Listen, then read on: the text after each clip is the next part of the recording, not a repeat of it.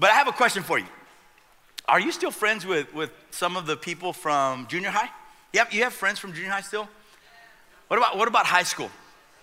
What, what about maybe, maybe college or life? You, you, you got some friends that kind of stick around, a group of people that, that you, you, you gather with. I think friendships can, they can last a semester, they can last a lifetime, but they all have this level of trust and vulnerability and, even intimacy. And it, and it doesn't take long for that friendship to begin to influence you begin to shape it, it helps it, it kind of has some influence over the way you think. It starts to shape those things in your life both good and bad. The bible says that bad company corrupts good character. We're not, not going to talk about that. I just given that to you as a bonus you know what i mean so, but there's a correlation. There's a correlation between the, those identity factors that, that we now live out, our reactions. And James talks about some of these things here. He has a response to some of this. If you would, turn your Bibles to, we're going to jump right in this morning, or turn your Bibles on, or, or look at the screen. We've got some, some uh, YouVersion notes there. If you scan the QR code in front of you, you can find those um, to, to what he's talking about. And again, Tim Mackie said this about, about the book of James. James wants to get in your business and challenge the way you live. I love that. I love that because naturally, I'm, at heart, I'm a coach. And so I'm, I'm all about challenging people to rise to the occasion. And I love challenging the church every Sunday that I get to speak on, on who God is calling us to be because I believe that there's more. You believe that with me? All right, I love it. And so, and so there's, there's just incredible evidence of, of, of all that these past few weeks of James challenging us, getting into our business, get, exposing us to what the, tr- the, the truth of the Word of God, and challenging us to live life a different way. So James here is he's calling the messianic community to become truly wise. And he's, he's speaking directly to the first century church here. And, and he's calling them to, to elevate, to, to live in accordance to Jesus' summary of the Torah, which is love God and love your neighbor as yourself. You ready for some scripture this morning? Come on, let's jump in. James 4, the Bible says this What leads to the unending quarrels and conflicts among you? I want you to, I want you to notice here as we, as we read the, the, the, the, the, the, the select verbiage that, that James is, is using and he's talking to?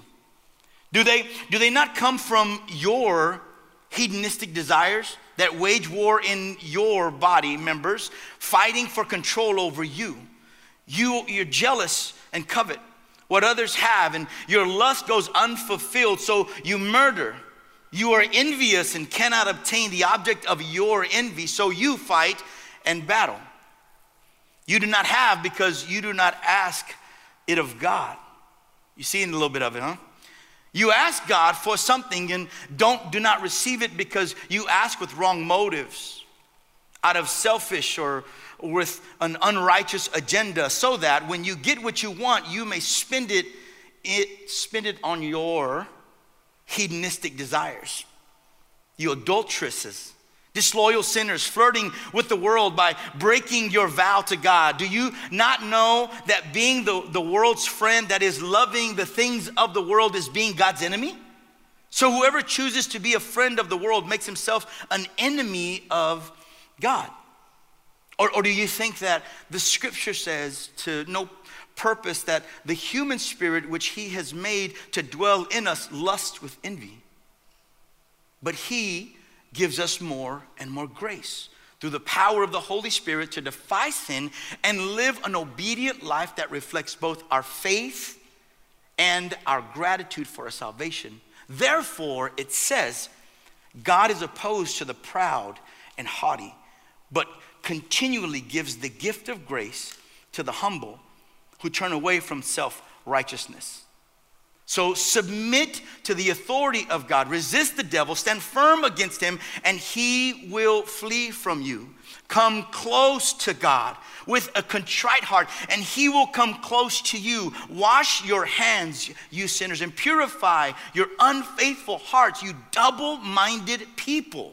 Be miserable and grieve and weep over your sin. Let your foolish laughter be turned to mourning and your reckless joy to gloom. Humble yourselves with an attitude of repentance and insignificance in the presence of the Lord, and He will exalt you. He will lift you up. He will give you purpose. Father, we come before you.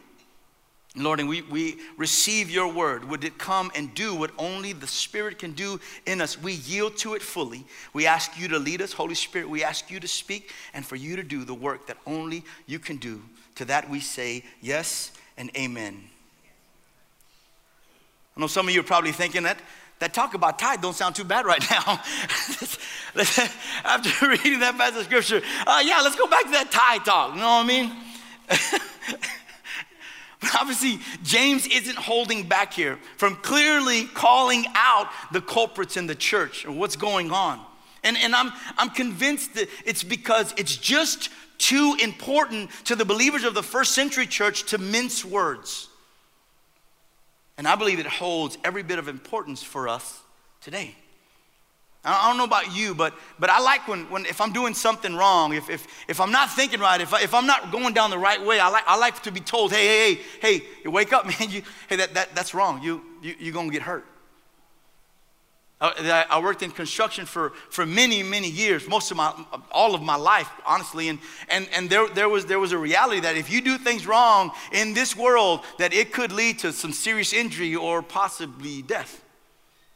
And it is a reality. I remember the statistic was back when I was working, uh, 12 people across America would wake up and go to work in the morning and they wouldn't come home. And so if we're doing something wrong, I, man, I, I man, I, I, want, I want to yield to the scripture and I want to know, God, would you lead me? Would you shape me? Would you help me? Because I, I, don't, I don't want to live a life that leads to death. I want to live a life that leads to life. Amen? And so the, the church that James is writing to, it, it's a selfish one. We can, we can see that. You, you, can, you can consider them just a bit consumer driven with, with their, their ideology. Where each person wanted their own way and they, their own advantage because they, they had no intention of relenting to anyone. So they were con- constantly quarreling and bickering uh, and fighting. May sound a bit familiar, huh? I thought so too. Should we pray again before we go any further? Should we just say another little word of prayer? you know, if, if, if, we're honest today, which we should be, we're in church. we, we'll, we'll, we'll recognize that, that we can be selfish. We can be. We can be selfish sometimes, can't we? It, it, and we can be a bit myopic and, and self satisfying in our view of how it should be, how things should go, how things should happen what it should be like. And, and I think, I think most definitely when we speak with each other, and sometimes when we, we speak to God, sometimes we come before the Lord and we say, Lord, hey, I have these plans. They're great. I've already looked over them, man. Would you just bless them so we can just kind of keep going here?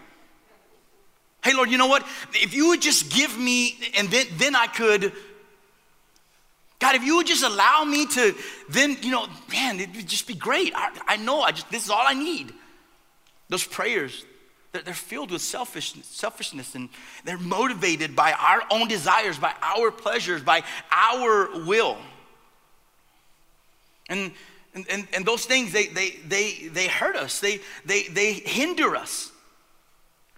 Because scripture, it, it says that we use what God would, would bless us with, we just read that, to, to, for the advancement of our own small little personal kingdoms. And James is pointing to the fact that self is the motivator for this first century church, and it's ugly. And as I've heard many, many, many times in, uh, said around me, God don't like ugly. But it just spills out of us sometimes because, right, we get shaped by our past. We get shaped by our present relationships. We get shaped by those, those relationships and experience that, that we have. We, and we carry baggage in from those past experiences. And that baggage directly influences how we react and how we treat people, how we manipulate conversations and arguments and relationships. To the extent that even our prayers begin to be cloaked and we pray through the filter of self exaltation and self preservation and self fulfillment. And it's all about me and my, and we're led by our feelings. And it's all about making sure that my flesh is gratified. But church, I read in Galatians 5:24 where it says, "Those who belong to Christ Jesus have crucified their flesh with its passions and desires." That's what it means to be marked by Christ, to walk in his will and his way, to yield to who God is calling us to be, to yield to his lordship.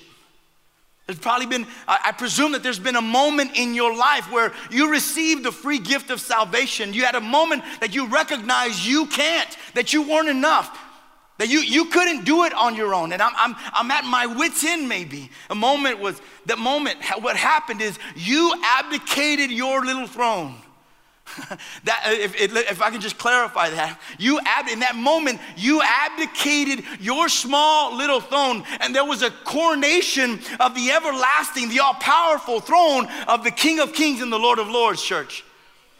And we have to make sure that we understand that. And I think one of the hardest things that we do, eh, the hardest things that we need to do is understand that our lifelong allegiance to that king, to that throne, is declared daily over and over and over and over again.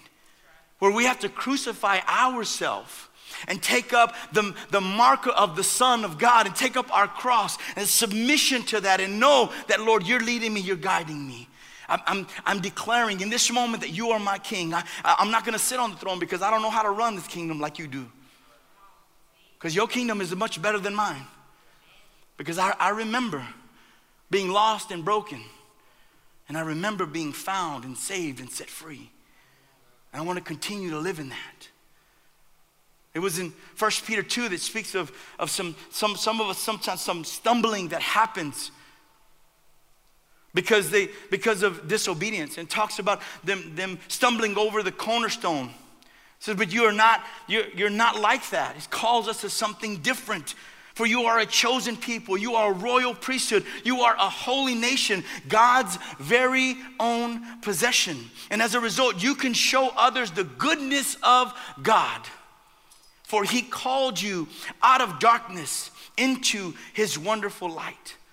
This may very be one of the most difficult disciplines that we must master to die to self every day. Because our flesh, it, it can be relentless, but we must be unmercifully relentless in return when it comes to our flesh. If we want to be in a position to overcome that temptation, we need Jesus. Amen? And we, we, we say something, we say it this way. We say we be with Jesus and we become like Jesus and we do what Jesus did. What, is, what does that mean? We, we, we be with Jesus. We spend some time with him through prayer, through scripture, through fasting. Oh God, he said fasting this morning. Lord Jesus. I know it don't look like, but I do fast. Come on now. I got to speak the truth up here. We'll talk about it later, Father. So we be, we be with Jesus. We spend time for him. We spend time with him. We give him time. We, we not, and not just time, we give him attention. Because you know, husbands, sometimes we can say, babe, I'm gonna give you time, but our mind is somewhere else. It's so funny. Me, me and Christina were sitting at, at uh, okay, I just talked about fasting, but we were at Catfish Parlour yesterday. church, I'm starting today, church. I'm starting today.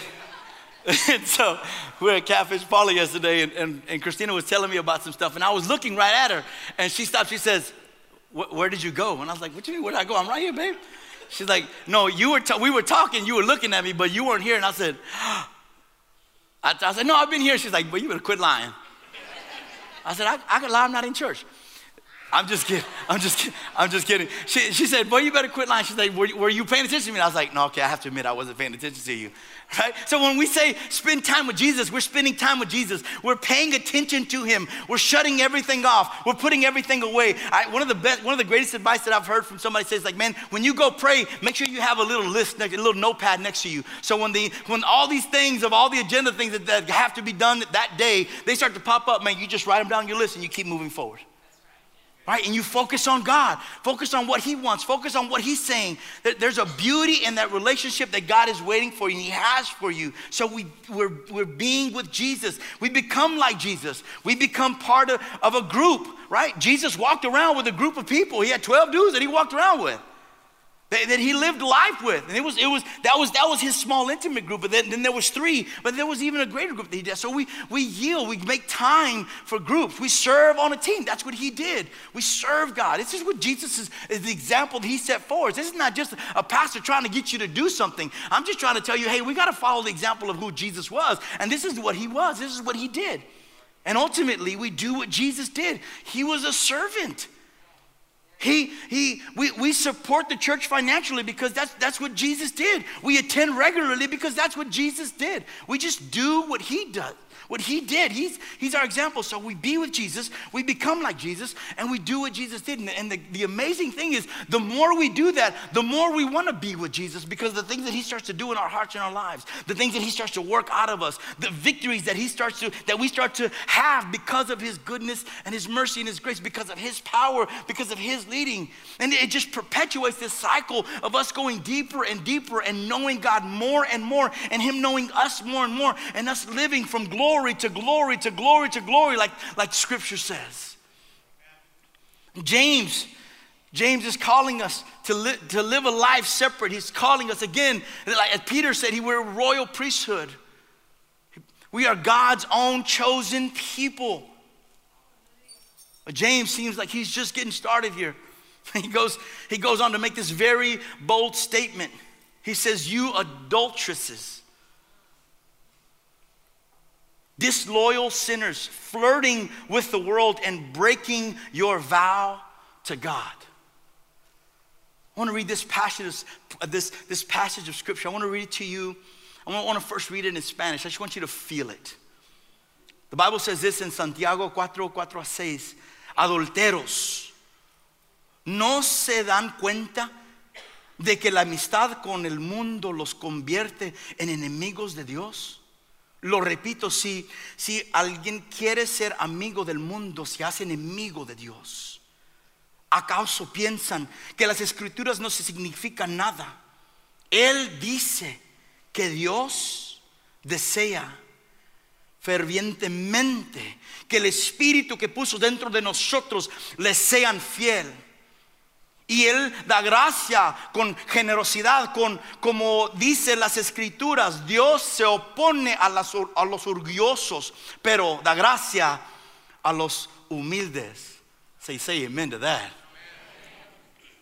I read to you in the message version what James is saying here. He says, you're, you're cheating on God. If all you want is your own way, flirting with the world, every chance you get, you end up enemies of God and His way. And do you suppose God doesn't care? Because the proverb has it that he's a fiercely jealous lover. And what he gives in love is far better than anything else you'll find. It's common knowledge that God goes against the willful proud. God gives grace to the willing, humble. Whew. What shall we say of this? God is, God is saying that we can't be friends with the world. Well, okay, well, but like friendship? What is friendship? Friendship is, is a relationship of mutual affection between two people. It is a stronger form of interpersonal bond that, than an acquaintance or an association, such as a classmate, a neighbor, a coworker, or a colleague. How scripture is describing this type of relationship is one that loves the things of the world. There's, there's, a, there's an element of, of pride that, that begins to seep in. There's an, there's an element of superiority that, that begins to, to work its way in our hearts and life, uh, uh, of entitlement. We, we, we can see that. We see that happening right now. We see that thing running rampant right now in this world.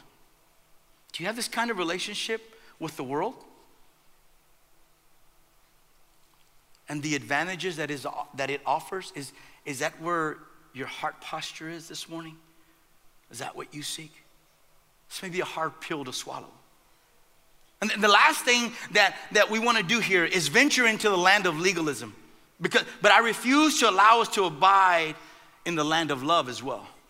Because we always need to keep the truth of Scripture, but it must be wrapped in the love of Christ, or it has the potential of becoming ineffective Right? It's all about love. Hey, I'm not, you know, hey, man, we just, we just love people. That's all we do, just love people. Yeah, oh, that's good. But, but that's not all Scripture tells us to do. Nor does Scripture tell us to, to, start, to smack people over the head with the truth. Right? Because that, bec- that, becomes, that becomes legalism. That's bullying. We, we, those are two ends of the spectrum. We, we want to be right in the middle where we speak the truth in love, where, where we, we build relationships, where we wrap our arms around one another and, and, we allow, and we allow each other to express the hurts that we feel, express the confusion we may have. And then we have a conversation of what Scripture calls it, calls it out, of what Scripture says about it. And we work through it together, we walk in it. There's, there's a lot of people in this world that are living in a confused state. And as a church, we can choose to do one thing or the other. We, we, can, we can choose to be righteously indignant and send them all to hell. Or we, or we, can, we, can, we can choose to be like, hey man, just come on. Everybody, everybody come on. Everybody come on. you you can just come here. It's all good. Hey, just, hey, just keep trying, dude. Where you stand where, where God is calling us to stand. And again, build relationships and say, hey, I've noticed something. Can we have a conversation about it? We, we talk about maybe some of your life choices. I believe God has something for you. And I, and, I, and I think some of the things that you're choosing are hindering those things. And I'd love to have a conversation with you. I'd love to share the truth of Scripture with you with the love of God. That's what God is calling us to do. That's what Jesus did. Did he not? did, did he not meet people where they were needed? Did he not meet people where their need was and love on them? And then, and then, and then show them what the kingdom of God was like? Listen, I, I can, man, I, for many years I lived in this righteous indignant. And, it's, and it's, it still burns, it still moves in my heart. But, but, but God, church, I, we, we need each other. We need to stand against what, what, the, what the devil is doing, right? We're, we're on the precipice of, of, of choosing and going through the, the, the politics of choosing a president. And let me tell you something right now that the devil wants more than anything, he wants to divide the church. And sometimes, sometimes, and, and, and listen, I'm, I'm doing this this morning, I'm talking like this, right? Because sometimes what the, what the, what the, what, sometimes what we do is we, we, we, put, we put words in front of who we are. Oh, I'm a, I'm a Hispanic Christian, I'm a Mexican Christian. Oh, I'm, I'm, I'm a black Christian. I'm an African American Christian. Oh, I'm a Caucasian Christian. Or, oh, I'm, a, I'm a conservative Christian. Oh, or I'm, you know, I'm, I'm, a, I'm a liberal Christian. You know what, church? We got, we got to stop all of that. We, we got to stop all We got to take all that. You know, we're a Christian. We are called by Jesus Christ. That's who we are called by. This is what we are led by. Right here. This book. This book. We didn't make the rules. We didn't, we didn't make up the rules to, for, for this world. We didn't create nothing. We didn't do any of that. We abide by what the book says, church. And so let's be a church that commits to not let the enemy come in and divide us. But we also have to be a church where we have conversations when the things that we think about and the things that we feel and the things that, that we believe are right go against the, this book. Amen? That, that's, that's the church that, that exists in power. That's the church that operates with the authority and the anointing of Jesus Christ. That's the church that he's coming back for a spotless bride, amen? A redeemed bride, a righteous bride, a bride who's, who lives on scripture, who lives on the word of God, who believes what this says. And even, even when there's some doubt, we work it out amongst each other. But when we present, when we walk out in the world, we walk hand in hand, embracing one another. So eh, we're gonna have differences. I guarantee you, we can, we can talk to every person in this auditorium, every person that's watching, and you there's a there's a difference of opinion. I guarantee you that. But we have to take that difference of opinion and we both have to yield it to what scripture says and abide by what the word of God is telling us and how it's calling us to live. It is there, time is running out. How many people have heard that for years and years and years? It's a true statement though. We are closer now to when God to, to God's return than we ever have been. Time is running out. It's time for the church to, to stop bickering over, over the things that will, that will all fade away and start to live and look and fight for eternity.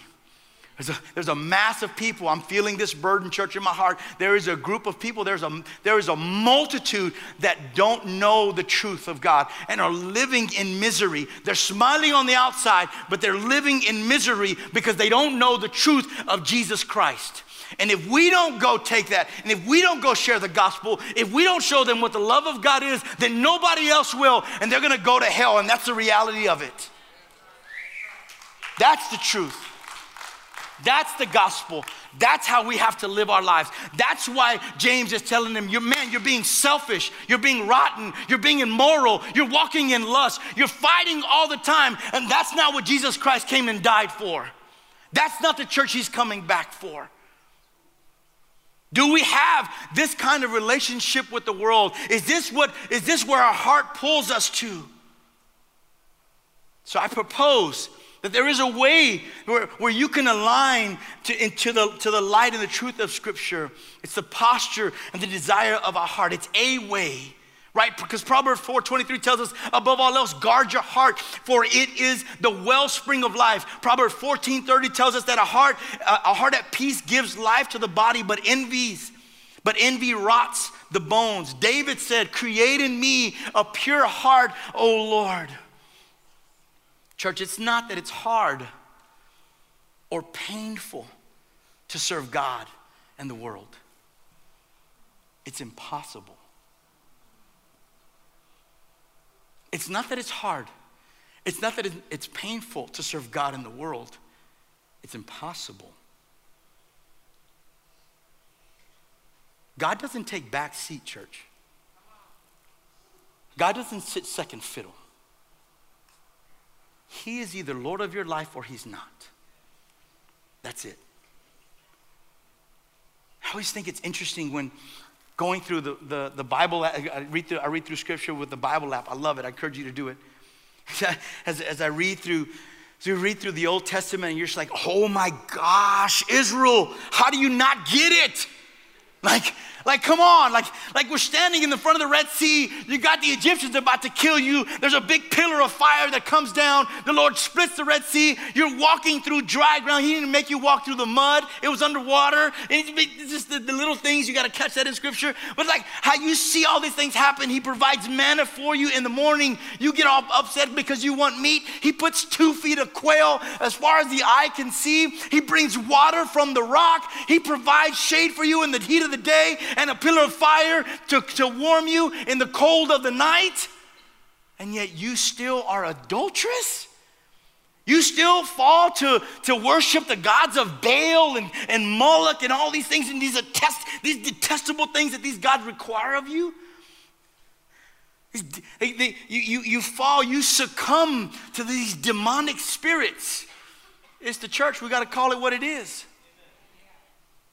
And what Satan wants you to do is what Satan wants this morning for you, for you is, is to feel the condemnation. It's, it's, it's, to, it's to feel, oh, oh my God, I'm, I'm, I'm, a, I'm, I'm so bad. I'm not worthy of it. No, that, that's, that's the devil. I rebuke that in the name of Jesus. Because we see in the entirety of Scripture that Jesus, He comes not to bring condemnation, but redemption to His people. He abounds in grace and offers sweet mercy. And so when I, I read those scriptures and I see Israel, but then I have to look at myself and I'm like, man, you know what, Lord, I, Lord, I repent. Lord, I repent for doing the same thing. I, re- I repent for, for being selfish. I, I, I, I admit that God worked pride and legalism out of me a long time ago, and I refuse to go back to that. God is working in my heart and my life, and I'm loving every minute of it. And I'm so excited about it. And man, I just want you to come along the journey. I want, I want you to experience God the way I'm experiencing God right now. I want Him to change your heart and change your life. And it's our choice. And what the enemy wants to do, what Satan wants to do, is distract you and keep you siloed in, in his little world, I want you to break free of that because, listen again, listen to me. The God has come to bring redemption. He comes and he gives grace. He abounds in love. His mercy is sweet. But we have to humble ourselves.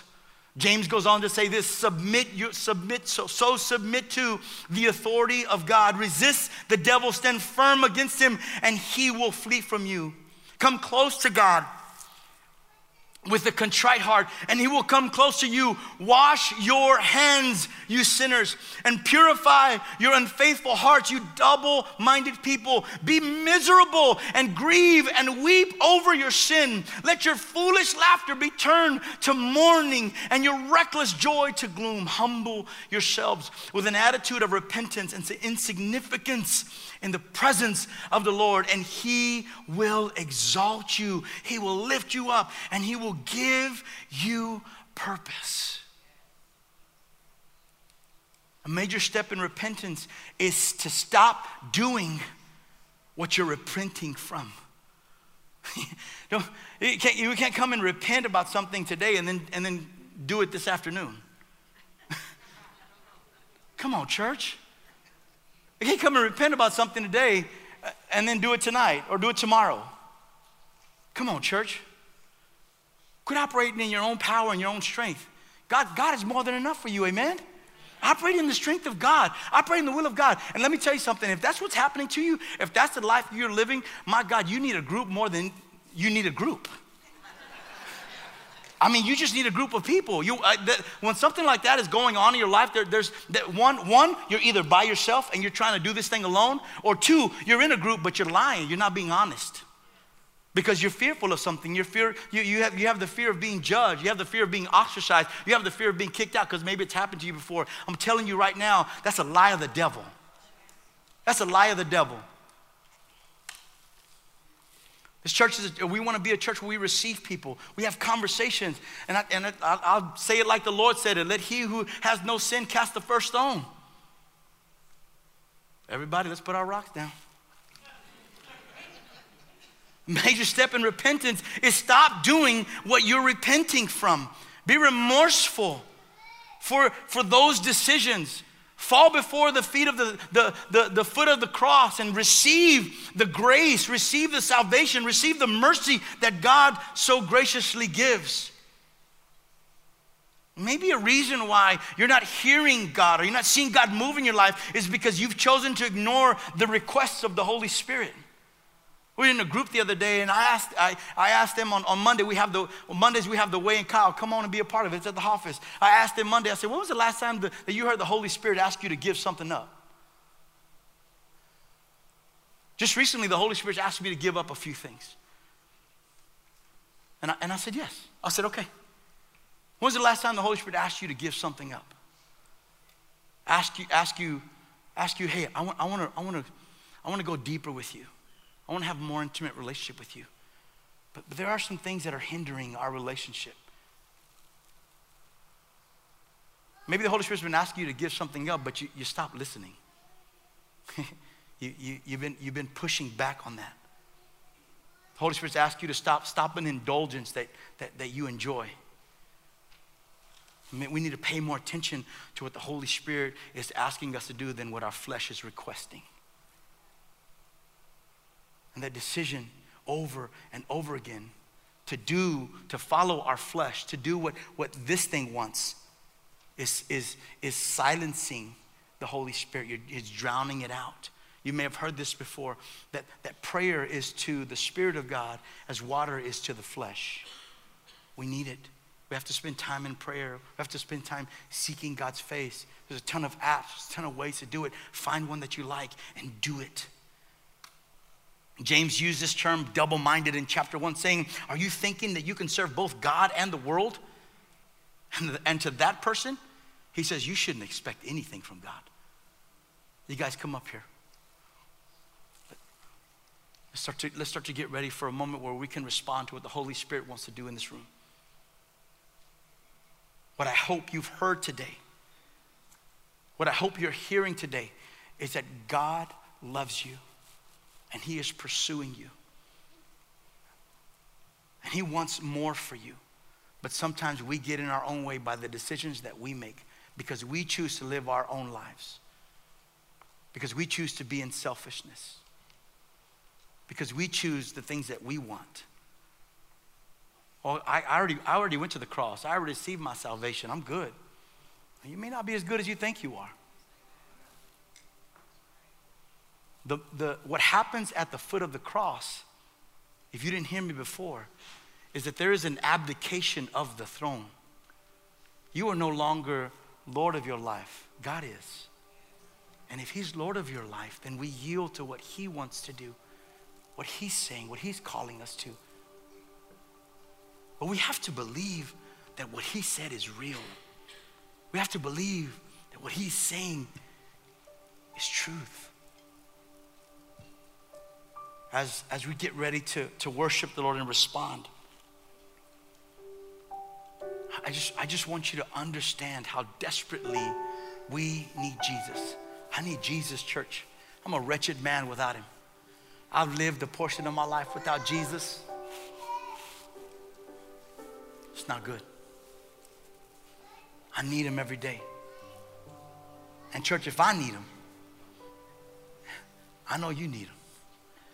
If I need Jesus and I work with a bunch of Christians, I know you need him when you're out there working in the world.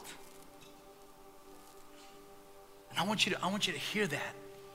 But I don't want you just to hear that. I want you to recognize your need for Jesus this morning.